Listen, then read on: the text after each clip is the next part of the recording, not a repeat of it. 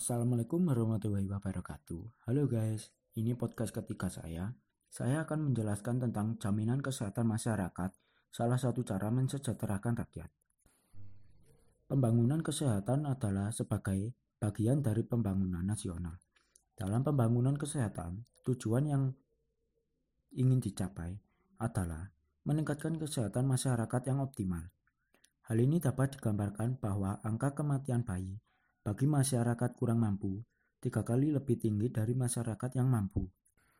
Salah satu penyebabnya adalah karena mahalnya biaya kesehatan sehingga akses ke pelayanan kesehatan pada umumnya masih rendah. Banyak faktor yang menyebabkan ketimpangan di dalam pelayanan kesehatan, terutama yang terkait dengan biaya pelayanan kesehatan. Ketimpang tersebut di antaranya diakibatkan perubahan pola penyakit, perkembangan teknologi kesehatan dan kedokteran pada pembiayaan kesehatan berbasis pembayaran swadana atau out of pocket. Biaya kesehatan-kesehatan yang mahal dengan pola pembiayaan kesehatan berbasis pembayaran out of pocket semakin mempersulit masyarakat untuk melakukan akses ke pelayanan kesehatan. Tetapi sejak amandemen UUD 1945, perubahan kedua dalam pasal 28H Undang-Undang Dasar Negara Republik Indonesia yang menyatakan bahwa setiap orang berhak hidup sejahtera lahir batin, bertempat tinggal, dan mendapatkan lingkungan di hidup yang baik dan sehat serta berhak memperoleh pelayanan kesehatan. Yang pertama, jaminan kesehatan masyarakat. Banyak faktor yang menyebabkan ketimpangan pelayanan kesehatan yang mendorong peningkatan biaya kesehatan. Di antaranya perubahan pola penyakit, perkembangan teknologi kesehatan, dan kedokteran.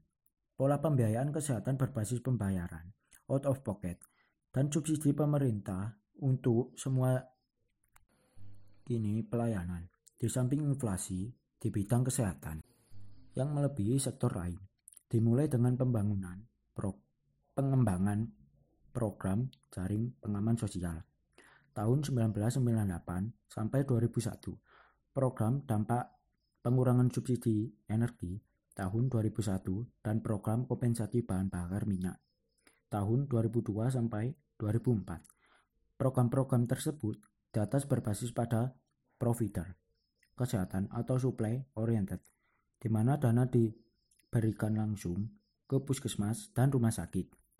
Yang kedua, jaminan kesehatan daerah. Bagi pemerintah yang, memper, mem, yang mempunyai kemampuan keuangan, maka masyarakat kurang mampu di luar kuota jam kesmas. Pelayanan kesehatannya ditanggung oleh pemerintah daerah yang penyelenggaranya berbeda-beda. Pertanyaan yang harus terjawab adalah, dapatkah uang yang disediakan pemerintah daerah dikelola dengan menggunakan prinsip-prinsip asuransi sosial seperti jam kesmas dengan nama Jaminan Kesehatan Daerah atau Jamkesda. Untuk pertanyaan tersebut, dapat disampaikan hal-hal sebagai berikut. 1. Undang-Undang Nomor 32 Tahun 2004 tentang Pemerintahan Daerah adalah Pasal 22H ditanyakan bahwa daerah mempunyai kewajiban mengembangkan sistem jaminan sosial yang di dalamnya adalah termasuk jaminan kesehatan. Yang kedua, keputusan Mahkamah Konstitusi dalam Judicial Review pada pasal 5 Undang-Undang Nomor 40 Tahun 2004 diputuskan bahwa 1. Undang-Undang Sistem Jaminan Sosial Nasional pasal 5 ayat 1 tidak bertentangan dengan Undang-Undang Dasar 1945 selama dimaksud oleh ketentuan tersebut adalah pembentukan Badan Penyelenggaraan Jaminan Sosial tingkat nasional yang berada di pusat. Yang kedua, Undang-Undang Sistem Jaminan Sosial Nasional Pasal 5 Ayat 3